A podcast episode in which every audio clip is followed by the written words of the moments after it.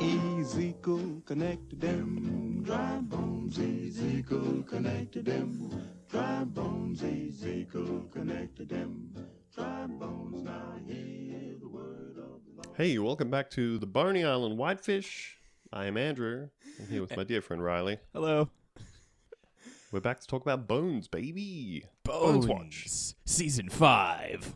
Oh, season Episode 5 and three? season 5 only. Only. oh, you're a big season four head? Get the fuck out of here with that. Oh, sorry. You want to talk about when um when uh, uh, FBI cor- there's a corrupt FBI conspiracy and it goes all the way to the president and they break into Booth's house and they shoot it up with Uzis. Again, another mystery that they're able to solve with Bones. That's some season 8 shit. Fuck off. Don't want to hear about it.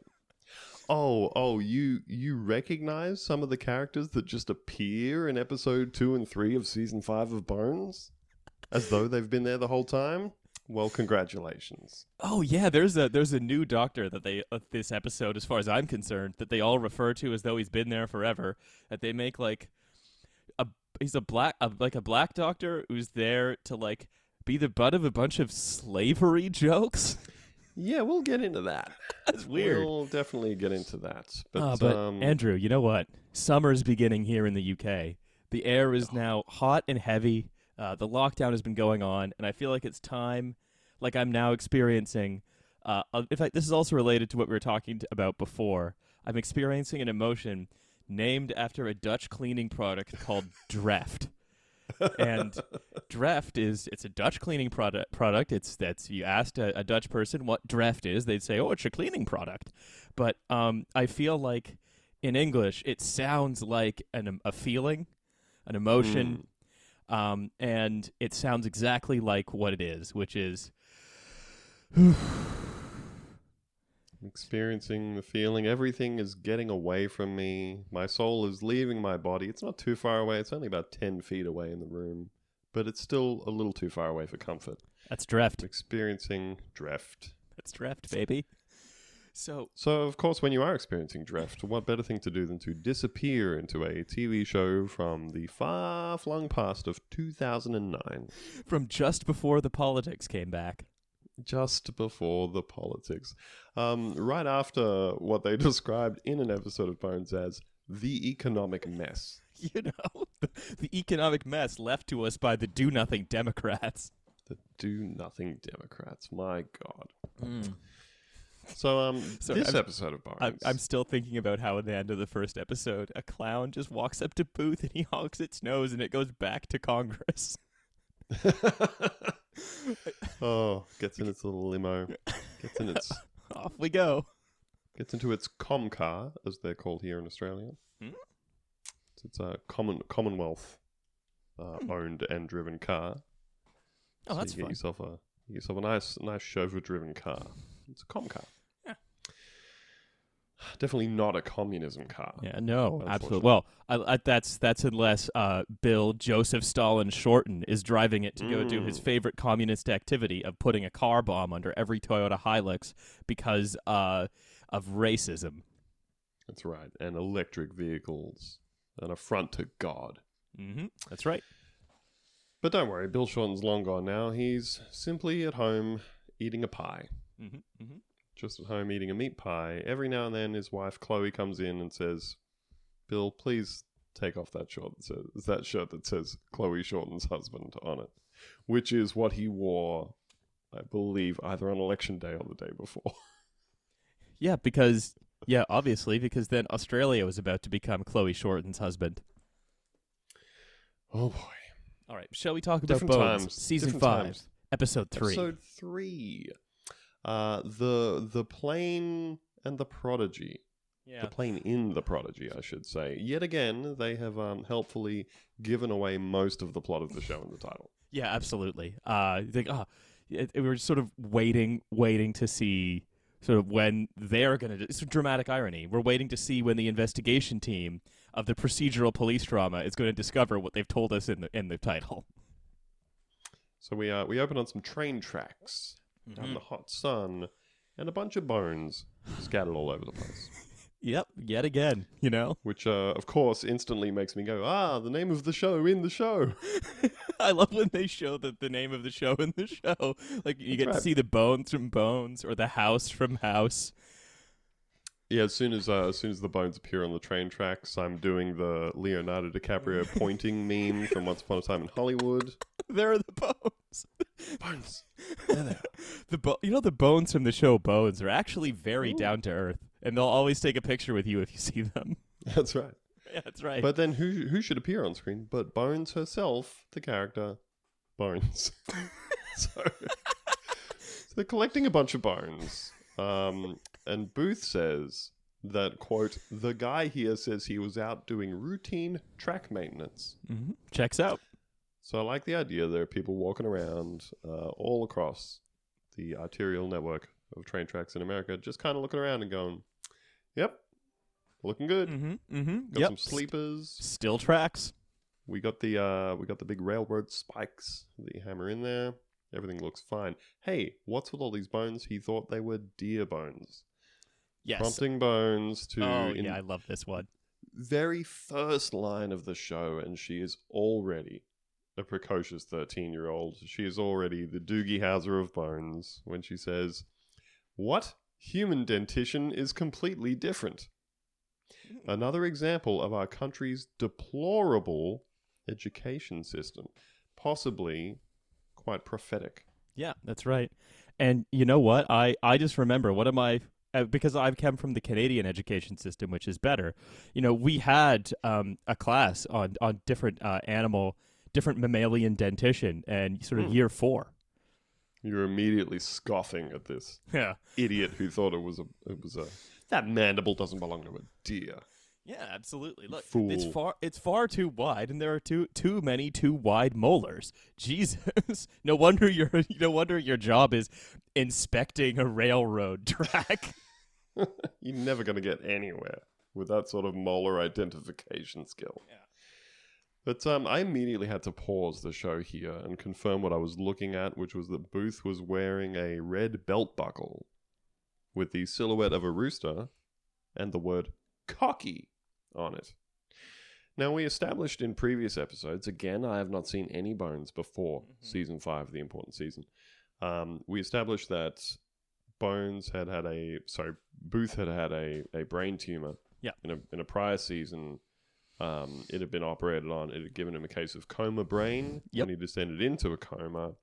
When he came out of the coma, some of his behaviors were different, and this was evidenced through him not wearing his usual wacky socks and ties. and also not being afraid of clowns and forgetting no how to being do afraid of clowns. and forgetting how to do routine home plumbing. Yes. Um, And- most of the things you forget when you go into a coma. Um, so the fact that he was wearing the belt buckle really encouraged me.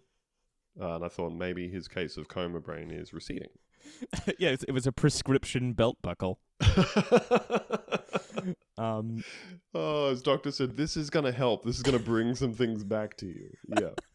I mean, that is basically like, I, I, I one of my favorite uh, elements of this show. My two favorite characters, I think, in terms of just the ludicrousness they bring to the investigation, uh, is Angela and Sweets, because they Yes. both just make wild allegations based on clearly whatever the writers thought like minutes before they were supposed to go home and they were not getting overtime. I'm just like, There ah, will be a series of wild accusations in this episode.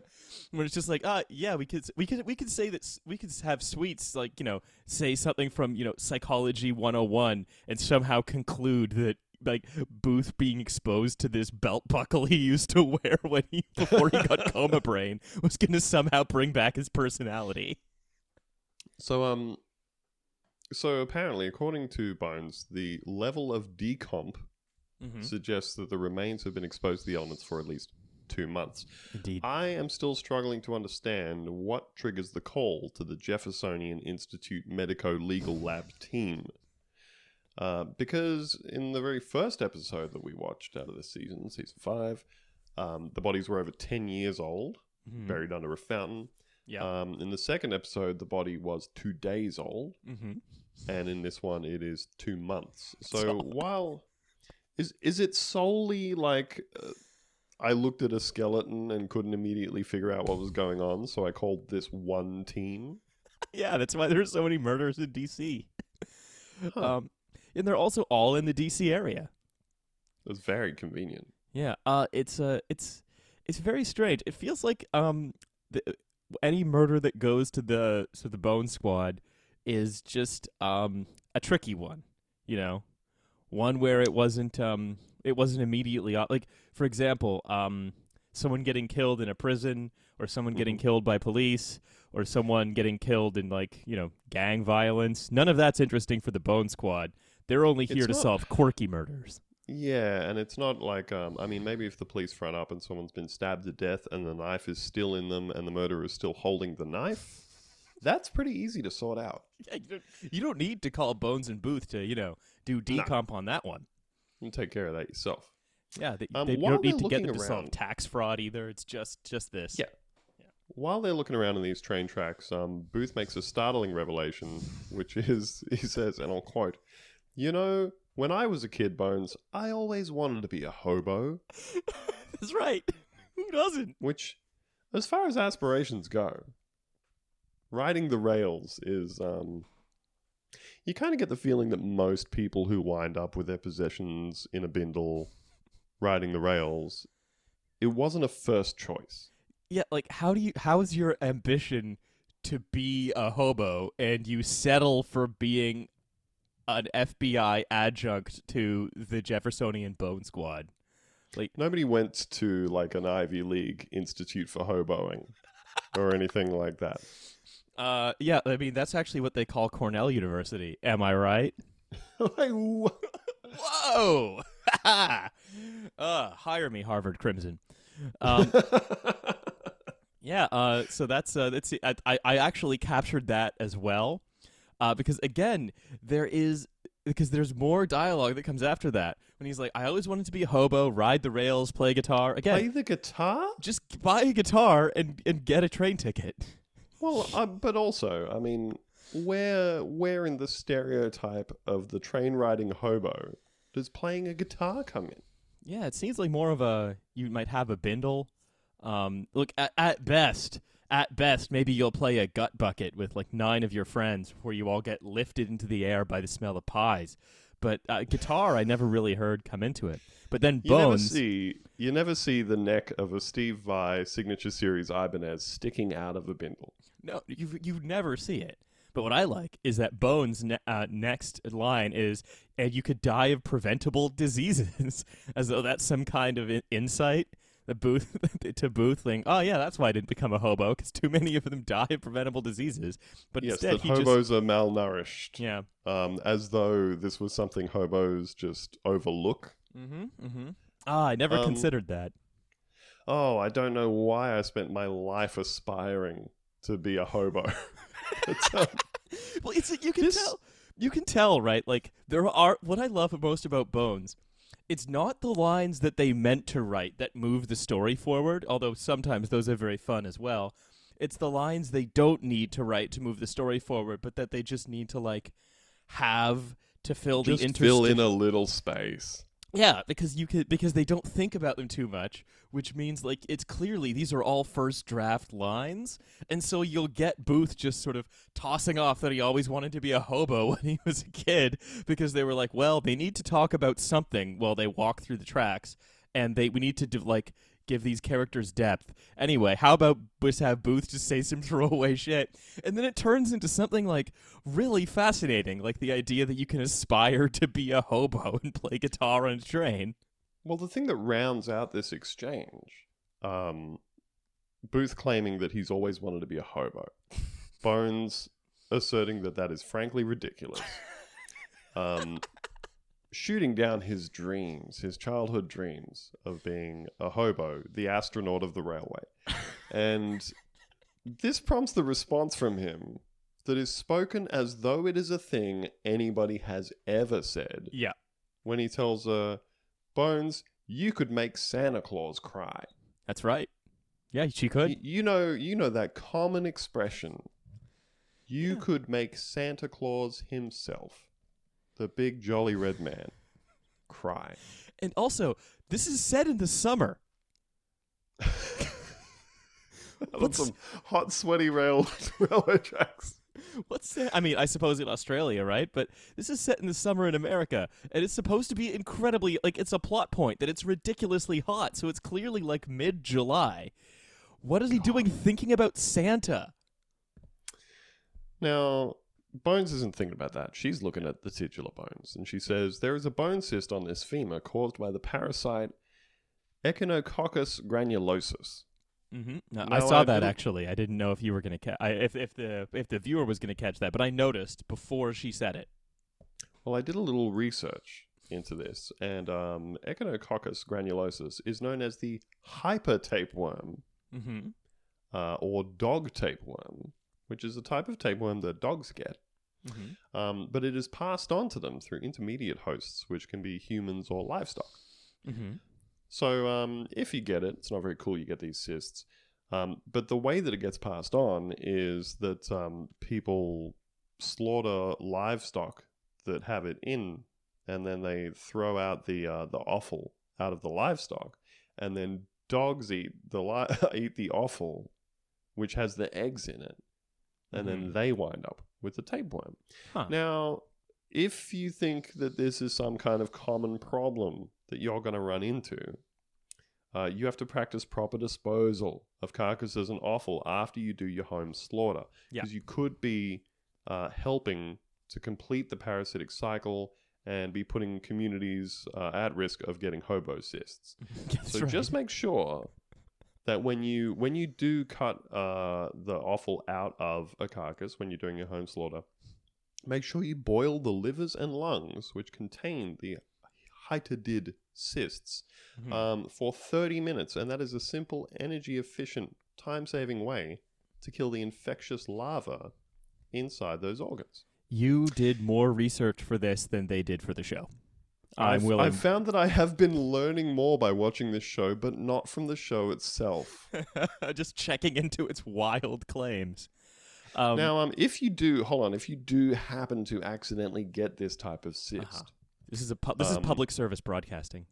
it's pretty gross because the most common treatments uh, in the past have been surgical removal of the cysts. But the fluid inside the cysts contain antigens that can immunologically sensitize the host. So you should be very careful with manipulating the cysts because spilling the contents out can cause anaphylactic shock. So, So instead, is- what is- they do is this yeah. character the, the the murder victim? Is are we just solving the murder of someone who was almost immediately going to die of various preventable diseases? Well, it's possible.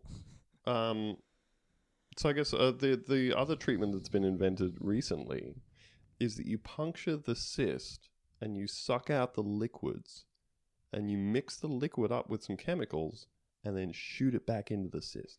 Hmm. Pretty cool, right? Interesting. Very interesting. Uh, it's that's um that's some homeopathy applied. But the reason that the cyst is noteworthy is that it's, according to Bones, incredibly rare in um country with great medical treatment, North America. Yeah. Um, Absolutely. to, to have this happen. Meanwhile, we cut to Cam from the, lab. B plot.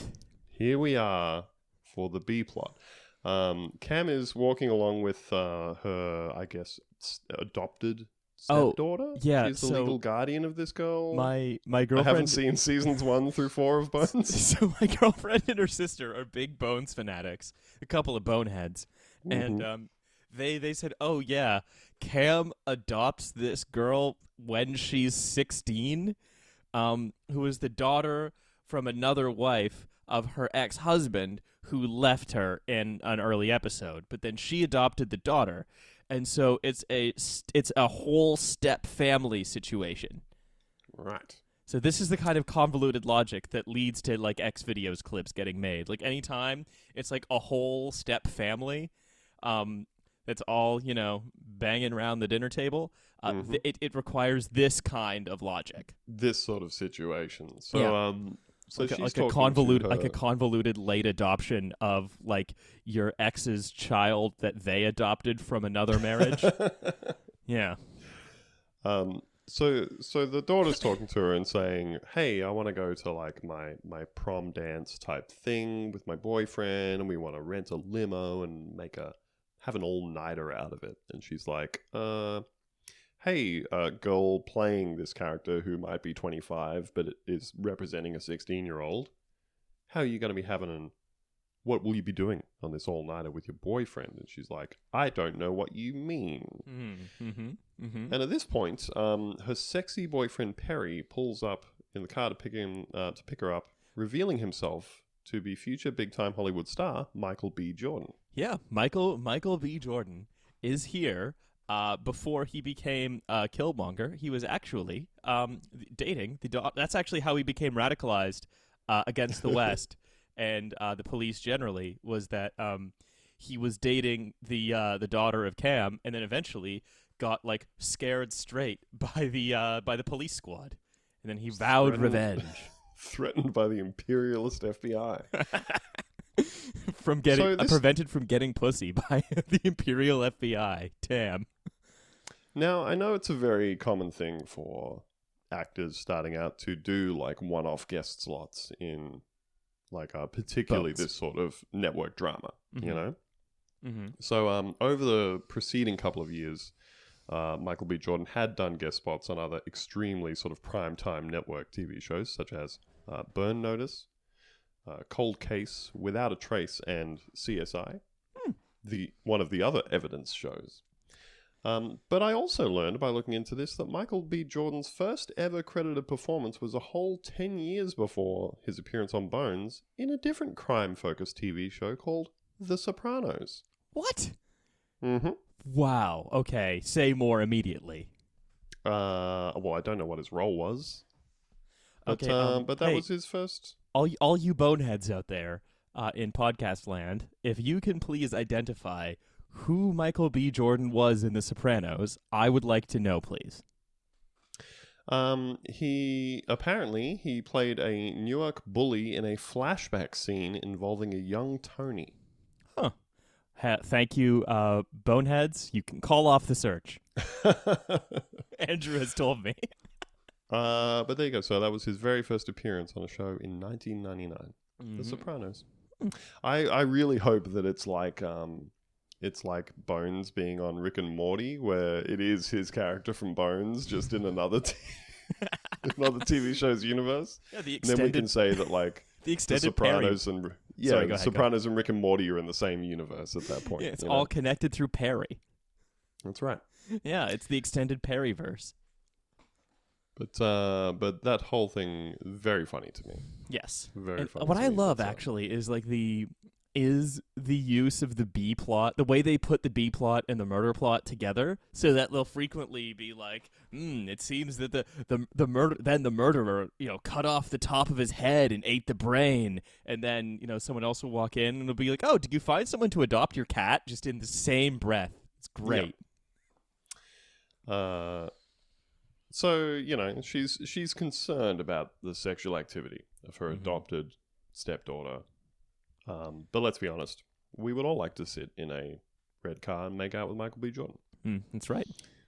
Uh, so um, we're back at the lab at this point, where apparently Hodgins's hair has like doubled in length since the last episode. mm-hmm, mm-hmm. He just suddenly has like much longer hair. Oh, I've been calling him Hodges, and a, a, bonehead has pointed out that his name is Hodgins. So Hmm. sorry, everyone. Apologies. Uh, Yeah. So much like the cyst, which was unusual for someone to get that in a in a developed nation like America. Um, they're pointing out lots of other things here, like, hey, some of the remains had this clothing that seemed to be hand stitched. What? Yeah. That thing that's He could be almost he could be from a developing country, or he could be one of those freaking Brooklyn hipsters. he Yeah, seemed to just have been getting uh, trendy tapeworms. He's uh, been consuming unfluoridated water, so he could be from a developing country, or he could be a San Francisco um, venture capitalist.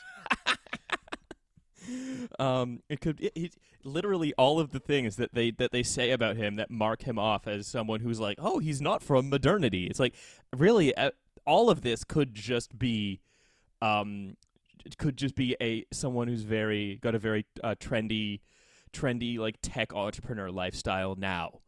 I'm, I'm sure that like there's at least one tech entrepreneur who's been told by someone that like you have to slaughter your own animals, but do not boil the liver and lungs for 30 minutes after you do it because that's where all the nutrition is, and that's how you're going to be able to do JavaScript better. And then they gave themselves these strange tapeworms. well, they say that there are no bone markers to indicate contact with modern life, and yet isotopic analysis of his bone Mm-hmm. matches the geology of the mid Atlantic states, and I would love to know what that means. well, it means he was eating stones. Duh. Um, now we get the uh, the credits, the theme song at this point, which we crystal all love. method. Yeah. I, I again, this is another. Also, side note, what's with the name of the crystal method? Is it a refer? It's a, surely it's a reference to crystal meth, but why? Because uh, it sounds pretty cool, pretty edgy, you know. Ah, yeah. Are they from Las Vegas? They are from Las Vegas. Huh? Yeah, they are from Las Vegas. It's so it's so odd. Um, it's so it's just it's so strange to just be a couple of of, of just a couple of white guys from Las Vegas who like rap and DJ and to just call yourself the Crystal Method. Very odd. Uh, here we go. Um, while working as a production duo for a rapper, a person named Crystal would handle transportation needs. The rapper repeatedly referred to her method of transportation as the Crystal Method. Hmm. The pair adopted the name based on the layout of the three words and the sound of the name. the, the pair adopted the name because of how it sounded. That's that's one reason to to have a name. Yes. Oh. Oh yeah, it's, it's Imagine imagine explaining the reason you named your kid. Um, well, you see, it's mainly because I liked the sound of the name when I said it out loud. That's we s- a lot of the thinking went into that. But that's just, I think there is something ineffable, and this is something that I can't capture right now, and I think it's something we're going to work out as this show goes on. There's something strange about the period of time between 2007 and 2012.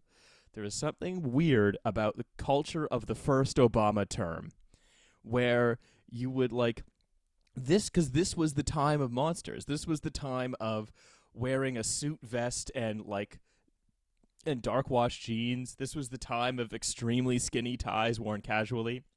It was the time of keys to the VIP and um and Neil Strauss's The Game, and you know calling your and calling your band the Crystal Method or you know Keys to the VIP. Fuck yeah yeah it, this was it was the it was the time of monsters, and I feel as though having an edge like a sort of ass, an, an acid electronica duo from Las Vegas who's called the Crystal Method because they're like, hmm, pretty cool.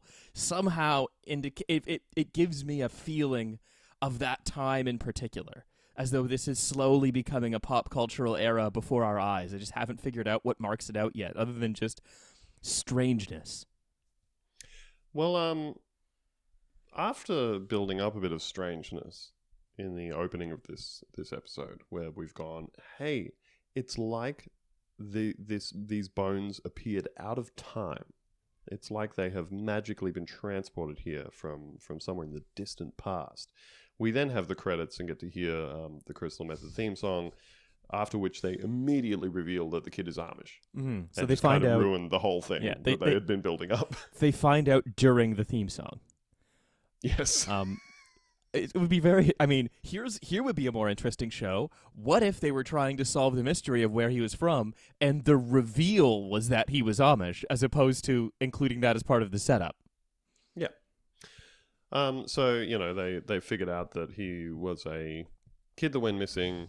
Um, that he was on his Rumspringa. Mm-hmm. Uh, to which Booth says, "His what? His fucking what?" Like he's never heard Yeah. anything weirder in his As, whole as life. As though Bones has just started making up words. However, you've you've skipped over one piece of dialogue from B. Plot Land just after the theme song Oh, that I quite enjoy, which is uh, Cam is now trying to wrestle with this idea of should she allow her daughter to have her adopted teenage daughter that she adopted at 16 to have sex at the same age, which is 16. Um, And so Bones walks in and just says, Is that a cartoon rendering of a penis in your book? To which Cam says, I guess it is. And Bones says, It's cute, but why is it talking? Does that indicate to you that Cam is reading a sex book, like a, a book explaining sex for a child, and has never herself had sex or understand what it how it works? Uh, yes, either that or she's thinking about her 16 year old ward having sex while drawing an anthropomorphic penis. and maybe imagining what it might say. Yeah, of course. Uh, so again, this is just again more of the like let's fill in the B plot, let's fill out the characters, let's have them talk, let's make them real. But because they don't think about it, you end up with an exchange that heavily implies that Cam, while thinking about whether or not her daughter should have sex, is sort of focusing her mind by either drawing or looking at a drawing of a talking cartoon penis. Truly visualizing the whole scenario. Hmm. So, um, Interesting. so you know they've determined that he's Amish. Um, Yeah.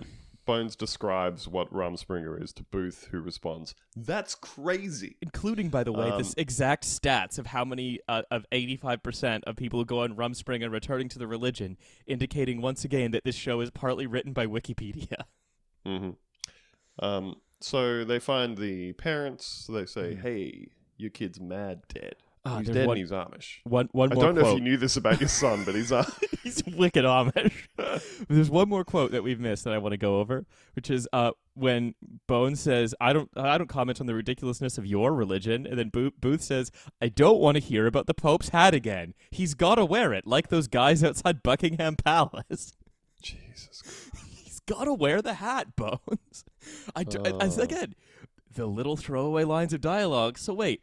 Has Bones been lecturing Booth about the how illogical the Pope's hat is? There's been a lot of Pope hat focused conversations between these two. Yeah, absolutely. See, I, ju- I just I just love these little implications. But we got bones to talk about. Please carry true. on. So we meet the Amish parents. We inform them that their son is both Amish and dead. um, they're sad, and they they say, "Can we can we come in and see his room?" And Yes. they go. And there- there's some you know very very sad, poignant music. I do want to point out that the Amish parents are not at all trying on the accent front. They Mhm. just Nope. they just sound very normal. Yeah, they're just And, they're just um, people with beards and bonnets, and otherwise they're talking like uh, they are jobbing actors who live in Baltimore. It's uh, it is, however, very funny hearing like poignant music playing as two tearful Amish people lead the FBI into their dead son's bedroom while theme song written and performed by the Crystal Method flashes up on the screen. well, there's there's one there's one intercut though where they cut back to the office before Bones and Booth actually make it to the room, uh, and we get to do another of my favorites uh, favorite segments, which is slowly becoming a segment on this show, which is where Angela uses computer magic to do something just entirely normal before doing computer magic to do something entirely impossible. In this case, she's using computer magic to look at Google Maps to say, mm, yes, I've identified that the trains run are there are junctions here, here, and here, and the trains run this way and that way. And it's like, yeah, it's Yes. Google Maps. You've used Google Maps. You didn't really need. Didn't really need the supercomputer for that, which for some reason you can only operate via a big tablet. Yeah, that's right. So um, they have a look around in the room and they find that the kid has a bunch of rocks under his bed. Mhm. Uh, and Booth says, "Better send him to Sweets." Uh, Mhm. because only a psychologist could understand the significance of a rock collection, and I was That's right. immediately very excited to understand how Sweets would um would influence the plot further on Oh yeah. they're really, really leaning on the extremely poignant uh, music, like the very loud, poignant music cues to to like really hammer home the the quiet dignity of the simple Amish people. Yes, absolutely. And as they leave, um, there is a young Amish girl whose dad uh, or someone Mm-hmm. is is quite sus about them. Yeah, I said father or to her. boyfriend or some kind of male relation in a horse-drawn cart, and then they peel out in a horse-drawn cart. Yeah. Yeah. Uh, so the parents have informed them that their son was on his Rumspringa and he went with a friend. They were going to do their Rumspringa together. They've found the identity of this friend and they've got his address. Mm-hmm. And they go off This to his is- apartment. Probably my favorite part of the episode. Me too, because they find um, young Yosef. They knock on the door, where they are greeted by, I guess, what we would describe as like a young magician pickup artist. He's wearing all Ed Hardy. He has nine chains. His hair is spiky, and he's having like a weed party because he's carrying a bong to enter the door. And then He's wearing a short sleeve t shirt with a black waistcoat over the top. That's what I was talking about. It's the time of monsters. Got Um, it all going on. But they're also kid. they're also like listening to the music from like a 2013 commercial for like not this is not your dad's crossover hatchback. and, and and like there are a bunch of a bunch of girls in bonnets just like making out with guys dressed like a pick like pickup artists. And then I don't know why Joseph he's I don't know why he's a cool um, magician pickup artist, but they're all just dressed as Amish girls still. well they've just arrived in Rumspringa. They haven't had a chance to get Hmm. their I assume what like denim cutoffs yet. But the other thing I love about Joseph is that he has a surfer accent. Yes, he Like, he's given just- himself California guy Yeah, yeah. accent. He's moved from uh, Amish country to DC for some reason to do his Rumspringa. He's moved to DC so he can I don't know have like an overcooked burger. Um, and then has adopted a California accent and starts smoking weed all the time. Uh, and it is just it's it's incredible. Again, this like their view of what a party is. So good. Just a just a Um, just a pot party being held by an Amish surfer pickup artist. He's he's of course so high that he doesn't even care that the FBI are there saying, "Sir, you seem to be holding a bong." uh, and you are a religious minority, so we will be imprisoning you for 40 years. He's not worried about this at all, but they drag him out of there and they need to go and interview him. Um, so, you know, he kind of explains, hey, you know, I'm into my thing, um, showing card tricks to young Amish girls. uh, smoking weed, and he actually says he was. Th- I was thinking about how in the future I wouldn't want to smoke weed. Damn, that's so true, man. so cool. Uh, guy. Uh, he is doing his California surfer shit. And dude, and back find- in Amish country, you can't even smoke weed. bro, I told my dad it comes from the earth. Um, this is this is uh, this uh, uh, this is just Judge Brad's kid. now there is a recurring theme here, um, Uh-huh. which started off with the extremely overbearing, poignant music for the Amish parents, which is that every Amish person that they speak to um, reveals themselves to be a person of quiet dignity and and completely pure morals. including this pickup artist. Yes, yes. He he eventually comes to say, "Hey, you know, I would never betray my friend um, and tell his parents anything that he was doing." That said, he did often disappear for a long time. But hey, because I'm actually a good person, I just have to get all all, all the wild out Yeah. on my Rumspringa, and then I will return to the church. I always knew that I would return to the church. Yeah, I just need to like have. I, I need to I need to have two or three more pot parties where I can like de-bonnet a bunch of girls and then back I go to, you know, um, do home slaughtering of animals and I will never boil the liver and lungs for thirty minutes. Love getting a look under that bonnet. So um so you know he actually reveals himself to be both a a loyal friend and quite righteous in the fact that he knows that he's going to go back to the church Yeah, and live right like- by his family and everything, you know. off off you go back to your pot party. But he has given them some clues, which is that this kid would disappear all the time for hours at a time and nobody ever knew where he went. Um, now, earlier on in the lab, they sent this guy, Clark, um, out to. They said, hey, put on your overalls, get out in the field, and start collecting a bunch of evidence. Mm-hmm. Um, and he says, oh, well, uh, a, a black guy in overalls walking along the railway tracks, not a great look, which is the first of this one kind of joke. Now, now he's come back. For some reason, he has has come back and traipsed straight into the lab, still wearing his overalls and covered from head to toe in dirt. Yep, that's um, right. It's all over his face. It's all over his overalls. He has not bothered to take the overalls off, to get changed, maybe go in the bathroom, splash a bit of water over his face, Mm-mm. get some of this dirt off. Um. Now, he gets told you, you're probably going to have to go out and look for some more evidence because we've only got some of the bones. Yes, And that's right. You know what the name of the show is. Yeah, it's it, hey, it's not called some of the bones. Yes. It's called It's not called- bones. not called incomplete bone collection. so at this point, um, Clark says, puts on a southern accent and says to Bones, "Well, is it all right if I get a drink of water, boss? You know it's uh awful hot out there, and them tools is mighty heavy."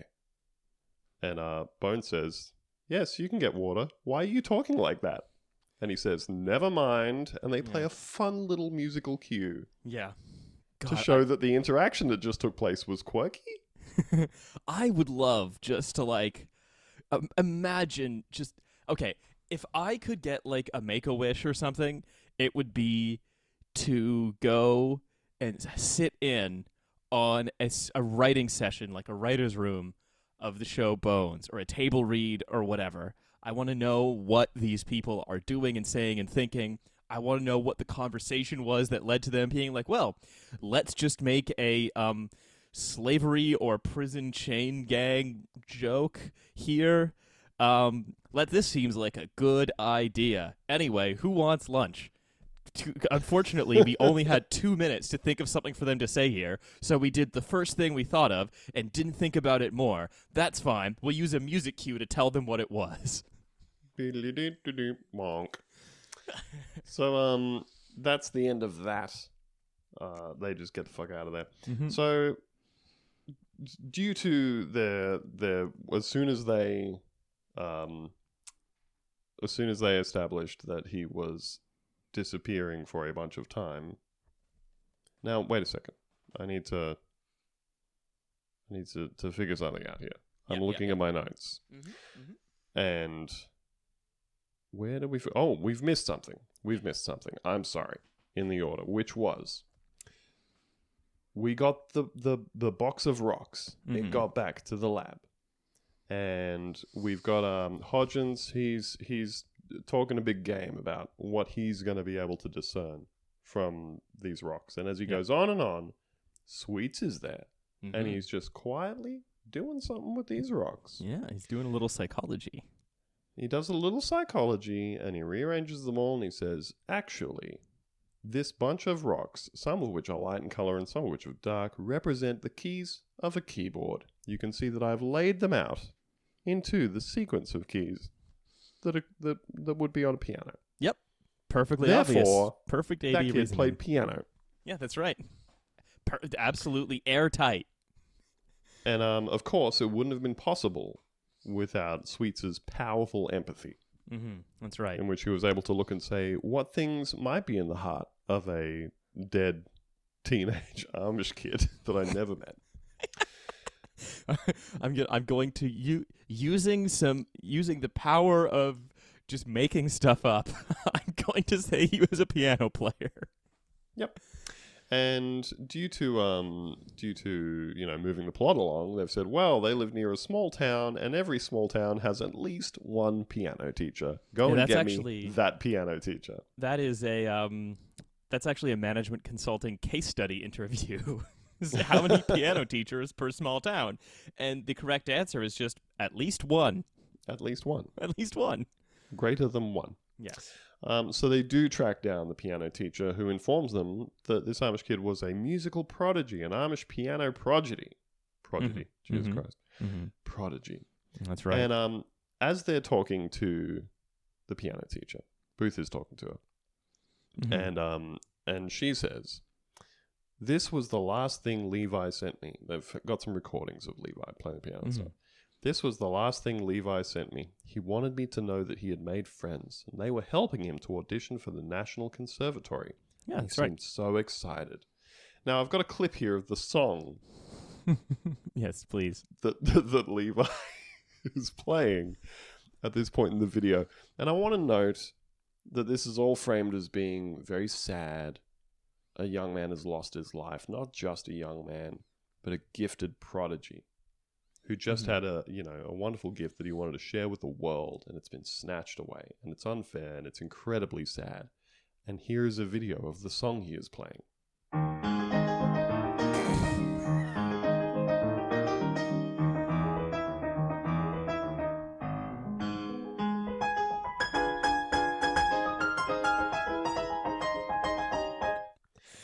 It's Uh. very funny to me. By the crystal To- method. It's very, it's very funny to me to be mourning somebody's death and then play a clip of Scott Joplin's Maple Leaf Rag. Yeah. Well, uh, no, but like a, a a a good writer and director could pull off the contrast between the happiness and up up the upbeat almost silliness of the song and the morbidity of the situation. A good these writer. Hart Hanson's capabilities, it is beyond. God, God Almighty. That was so funny. As soon as they came in with that, I was cackling. I was I absolutely cackling. well, because that's the thing. Like this episode, it, it it is not. It's not like it's not as high concept strange as the previous two, right? But it has all of the same bizarre leaps that you need to do to make a high concept strange episode. Like it's believable that like you could be solving I'm sure that like you could reasonably be solving the murder of an Amish person as a crime lab somewhere like that. That makes sense to me as plausible in the world in a way that ah well it was this submarine cult of course doesn't seem plausible. And yet they're still not able to make any of the individual elements within the story remotely plausible or reasonable. no, No, and not at all. Now, of course, we have come to one of the points where um we need. where we need uh, Angela and her supercomputer that can only be operated via tablet Yeah, to just course. really help move things along. uh, again, this is again, this because this is another uh, Angela Tech segment, and the and they always it's just, it's wildly oscillating between I'm using my supercomputer to super Google stuff, and I'm using my supercomputer to do plot magic. Yes, and this one, of course, like all of these, has both of them together in very close sequence. First of all, she uses the supercomputer tablet to um, listen to the recording and hear a very audible train whistle. Mm-hmm. Uh, well, so well, first, sorry, first what they do is the visible, the the visual. oh, so the train whistle, yeah, the train whistle comes second. So first they say, well, what we're going to do is we're going to of this overexposed video that's not showing any of the detail of the other buildings at all. We're going to scan this against architectural. We're going to scan the visible building against an architectural diagram of every building in the DC area. Yes, they're trying to match all of these features together, and she's saying, "Well, of course I can identify that this is a building in this area, but lots of other buildings around there have the same sort of features. I Mhm. need more detail." Uh, at this point, she recycles a plot point from the what 1992 movie The Fugitive, and says, "Hey, I hear a thing on the recording, Mhm. um, and it is the whistle of a train." Yeah. and she says she isolates the the visual of the train whistle for no particular reason. Mm-hmm. Uh, and then she says, architecturally, these buildings could be in one of six neighborhoods, but Yeah. this building here is the only one that's right next to the train track. Now, there is no way that she can determine this from the audio, Yeah. but let's ignore that. And also, says- what what on earth kind of train track goes through a densely populated neighborhood with lots of houses, but only has one house next to the train track? It doesn't. If you think about it for a second, Yeah, it makes for no even a second. It's it's it is. It's again examples that like one of the key grand unifying theories of Bones season five is that this is a show where they write the first draft and then say, "Well, That'll do. that's good. Well, hey, you know what? It hangs together within the logic of the show. Now, you say that, but you haven't let me finish her sentence here. Yes, of course. Go ahead. So first we got to could be in one of six neighborhoods. Then we got to this building is the only one that's right next to the train tracks.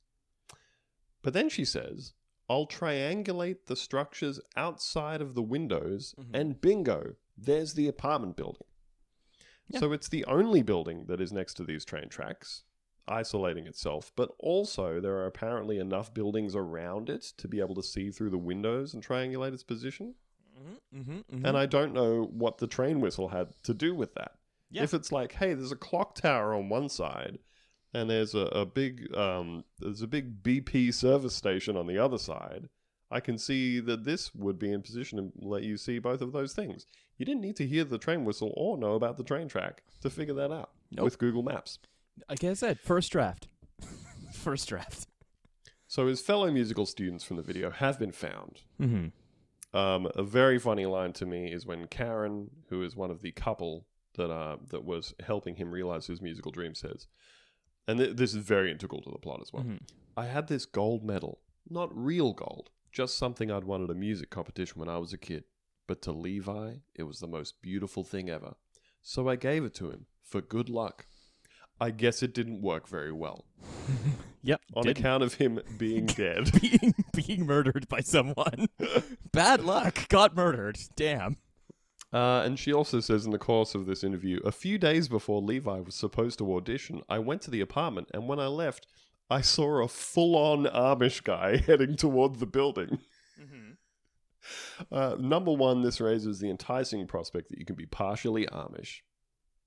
Uh huh. Um, you can maybe just the beard, Yeah. just, the beard hat. and the pants, uh, just Mhm. the beard and the pants, Ed Hardy shirt.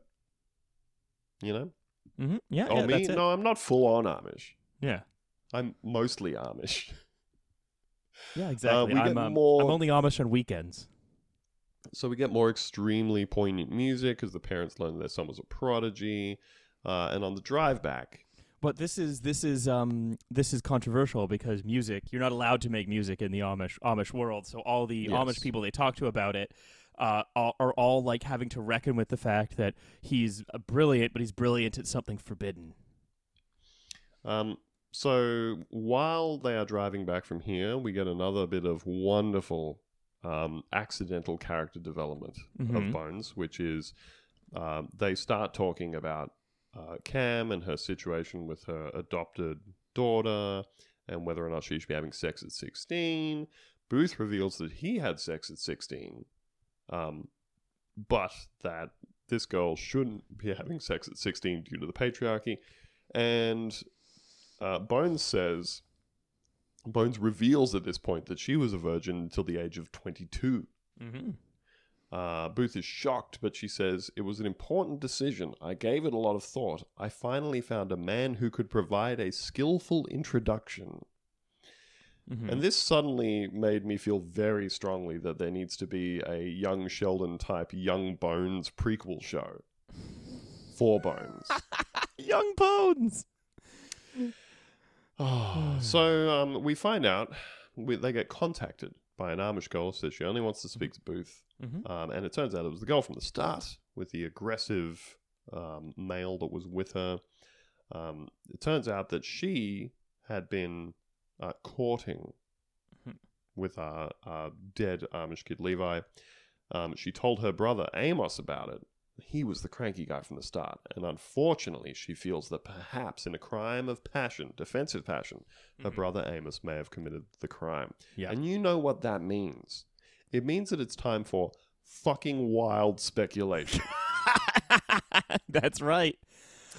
so we're back in the lab. Where we're gonna do We're- some more magic tie- science. Oh yeah. Now I've decided that for these segments, I really do have to have all of the dialogue. Yeah, yeah. Together because this this is now my favorite part of the episode. Oh, for which sure. Is about My favorite bit thirds.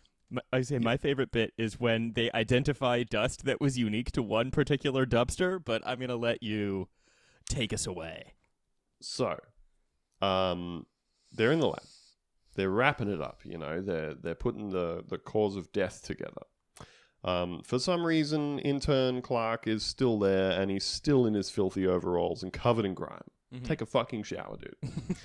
um, so Angela says we may have cause of death that may have doing a lot of heavy lifting. Yeah. Oh yeah. Karen Lynn's apartment. So Karen is is the girl from the couple that Yep. Mm-hmm. he was staying with. They've triangulated its location, etc. Karen Lynn's magic. apartment is on the fourth floor of the building. Underneath the balcony in the alley is a dumpster. Mhm. Now to Hodgins. I swabbed the perimortem fractures on the victim's skull and I found a powder coating similar to the type used on industrial strength dumpsters. Yeah, you know, they powder the dumpster before it leaves the factory. Duh. This ain't this ain't your daddy's um, domestic dumpster. You know those you know those not very strong uh, dumpsters that you have inside your house. yeah, the, the ones that you use in a house or maybe a small store. No, What no, the fuck is an industrial strength dumpster? So Clark then says, It's a I dumpster. It's just marketed to men. Yeah. I identified the perimortem ring fracture on the base of the skull, as well as the corresponding damage on top of the spinal column. Those injuries indicate that the victim fell from Karen Lynn's balcony and landed head first on the lid of the dumpster, mm-hmm. thereby severing his spine.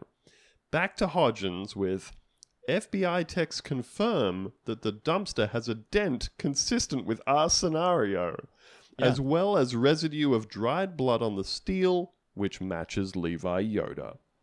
Good. It was good luck. There was no like you know rain. Yes. Uh, you know there was he couldn't poss. There's you could none of that could possibly have happened another way. I like the idea that you could that you could bang your head on like a piece of powder coated steel and a bunch of it would come off and be stuck onto like the hair, I guess, around the Yeah. crown of your head. While all this is happening, Angela is of course playing a rendered 3D imagining of this scenario in which he falls headfirst from the balcony. Yeah, it's uh, it's like speech to text. It's just speech to scenario. So they've decided at this point that he has been pushed out of the window and Mm-hmm. murdered. it's also time to resolve the Michael B plot. Yes. Um, now she's uh, Cam is asking, does Michael B Jordan want to have sex with you? hmm Uh, to her her stepdaughter, adopted daughter. Oh, She I, no. captured the line. Uh, she oh, says, me too, me too. Okay, let's let's say it at the same time on three to see if we captured the same one. Oh, One. hold on. Okay.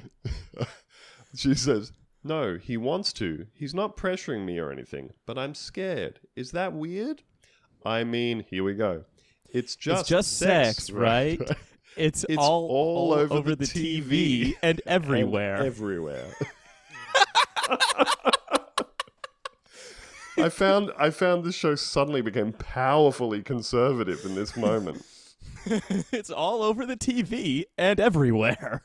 It's all over the TV. That's how you know sex is normal. Yeah, it's on TV. It's on supposed to be television, having right? My God.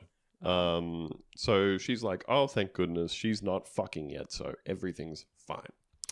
Now we're back at the lab again. Yes. in which they realize I feel like there's another theme here, which is that um they they discover a piece of evidence, they form a complete theory along with a murder suspect out of that. Mhm. And then about two minutes later, they notice one more piece of evidence and form a completely different theory. Well, actually, because we've missed one, which is Amos in the interrogation room, who admits that when he was the prime suspect, he was like, "Yeah, I grabbed and shook Levi when he said he was abandoning his sister to go to the conservatory, but then Levi got free of me and started playing Clair de Lune, which is the song from Ocean's Eleven." And Amos was like, "I couldn't kill him. I knew it was a gift from God." I've never heard anything more magical. And of course, we return to the Yeah. theme from earlier that the Amish man who had been suspected of committing a violent murder is in fact revealed to be a morally just and pure man. and and that the Um, new suspect is Karen from the Flatshare, who was Is- jealous of his success. And the reason, the, the, the way that we get there, it's great. So they also discover, apparently they, I guess, haven't fucking looked at the body at any point. They haven't, like, they just look at the bones as they come in, I guess. Uh-huh. Yeah. And they've discovered that his hand was broken before his audition, Mhm. um, triggering wild speculation round two. so, uh, so Clark says whatever injured him was most likely a flat object with a straight edge. And Mhm. Angela asks, "How much force would it take to do something like that?" Bones replies, "Hmm." About 120 pounds per square inch in Yep. pure speculation, and it's beautiful. Absolutely. And we all know, there's only one thing in the entire world that could do that. That's right. And Angela um, taps on her computer on her little tablet for about one eighth of a second Uh-huh. before com- completing a rendering of a of a keyboard lid slamming on a hand and says, Hey, the keyboard lid could have exerted that much force. Um, I don't know how she has rendered this thing in 3D quite so quickly. Bones says, There was only one place available at the conservatory. Tony was already in, but Levi was competing with Karen for the spot. Time to formulate a murder a murder suspect based on some stuff we guessed. Angela says that that means she had motive to try and sabotage his audition. She accidentally injures him, hoping that he'll slink back to Amish country. And when that doesn't work, she kills him. Dun dun. So once again, now a second ago we were very sure that you know someone else had had mm-hmm. murdered him, but now his hand's been broken. Therefore, it must have been a rival Yes. keyboard player. Now, before we go, so the, we're, we're we're sort of nearing the end of the uh, of the episode, which is weird because usually like you it'd be wrapped up at this point, but uh, they haven't wrapped it up yet. So let's first wrap up the B plot, which is Perry just comes to the crime lab. He just comes to visit. hey, I'm here at the crime lab. It's me, Michael B. Jordan. It's, Uh, it's me. You know, I'm allowed in this crime lab because I'm dating someone who I'm the I'm the boyfriend of uh, the adopted daughter of the boss of the crime lab, so I can come into the crime lab. And much like you said, this is a scenario where um, the B plot has helpfully just arrived uh, at the lab. So now we had, for some reason, the strangely unresolved little bit of plot before where Clark has made a few references to being uncomfortable with the idea of being out on the railroad tracks collecting this evidence in overalls. Um, he touches on the idea that I guess this makes him feel like a slave. Um, and this is completely ignored. We never return to this. No, this is a C pl- a mere a mere hint of a C plot. Yes. Um, however, what is meant to be funny is Booth meeting uh, Perry, the Mhm. the young boyfriend, and saying, "Oh, you're um, you're this girl's uh, boyfriend. I'm basically an uncle to her. I am in the FBI, and I am a trained sniper. Yeah, I will Um, police murder you. I will police murder you, a young black man, if you treat her with anything less than the utmost respect." Yeah. And and again, the the quirky pizzicato funny music is playing. Well, again, they have this FBI agent basically saying to a young black man, "I will fucking murder you." I will murder you and I will get away with it. Uh, definitely played for comedy in this scenario. oh, I love you, Bones. Season five. Oh my god! And then that means so then they all walk in, and Michelle, unbeknownst to the murder threat that has been issued to her boyfriend from the FBI, says, "Are you ready for the movie?" Then Perry, terrified for his life, having just been threatened with death by the FBI, who said, "I will get away with it," says, "Uh, just a movie." just a movie. I will not be touching anybody's vagina. Yeah, you know, lest I'm killed with impunity by the FBI. So But then, so you know he's not. Um, so you know he's like not a thug. Of course, Bones says, "By the way, congratulations on Princeton." Oh yeah, you'll Yeah. be going to Princeton. Yes, C- congratulations. Unless we murder you, unless you get murdered. so, I from from the Boney Island Whitefish, I'd like to issue a congratulations to Perry for getting into Princeton. Yes. Now at this point, they interview Karen Mm-hmm. and say, "Hey, you fucking bitch! You clearly murdered your friend." You murdered the shit out of this guy. We know because we guessed. And she says, uh, actually, I'm from a very wealthy family that is basically on the board of the school. I'm going to be getting in no matter what. And I Yeah. was trying to help this guy, Yeah. my friend. He's like, "No, I couldn't have killed him. My family's rich." Now, she says, you know, I figured, I figured he'd gone because uh, his cash, his cash wasn't there. Mm-hmm. His cash wasn't there, Mm-hmm. and I figured he had just moved on. You That's know, right. Something had happened. He'd gone back to the farm. Now, at exactly this moment in the episode, the writers realize that the episode has to end at some point. I love this. This is my They favorite. realize they realize they are through 99% of their runtime, but as we have established, they do not do second drafts. No, they do not. And so Booth says, "Hey, wait a minute. She was talking about the cash, but we never found any cash there. what if it was just about cash the whole time? And he gets up and runs out of the room, and Bones is like, huh? and then he just walks back in with some young guy and says, yep, this is him, a thief who had stolen a bunch of things in the same apartment building and has confessed to his murder. anyway, dusting hands off the actual. Anyway, that's enough of that. what was the point of this entire episode? It's fucking. It's fucking absurd. oh, awesome! It's like, yeah, hmm. Well, it could be all. The, it's it's all of these wild theories and guesswork that they make murder convictions on based on, in subsequent episodes were just shown to be nothing more than wild theories and guesswork. Just. Just insanity. And like, I love that the guy just comes in and goes, Yes, I did murder that young man. It was me who stole all of these things.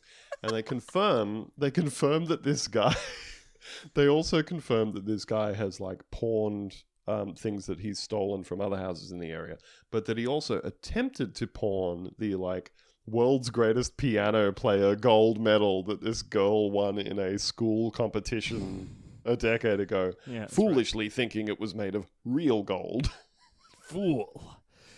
Oh yeah, and so we just yeah. It's just it's in the end it was and again uh, good writers and directors could pull off something about the just random unfeeling world that sort of chewed up and spat this guy out with sort of no compunction it was just the sheer force of a shitty world but Hart Hanson But instead, Bones is like, I guess sometimes it's just a regular murder, huh? anyway And they're like, crystal method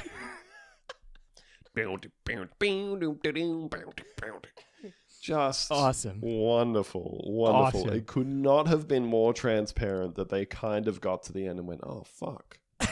Fuck, Yes. we haven't. We've accidentally we've done our wild speculation, and then we've done the thing where twenty seconds after deciding who did the murder and how, um, we've also found out that that's why they didn't do it. But we've done that with all of our suspects. Fuck. well we can't do a second draft I don't do second drafts.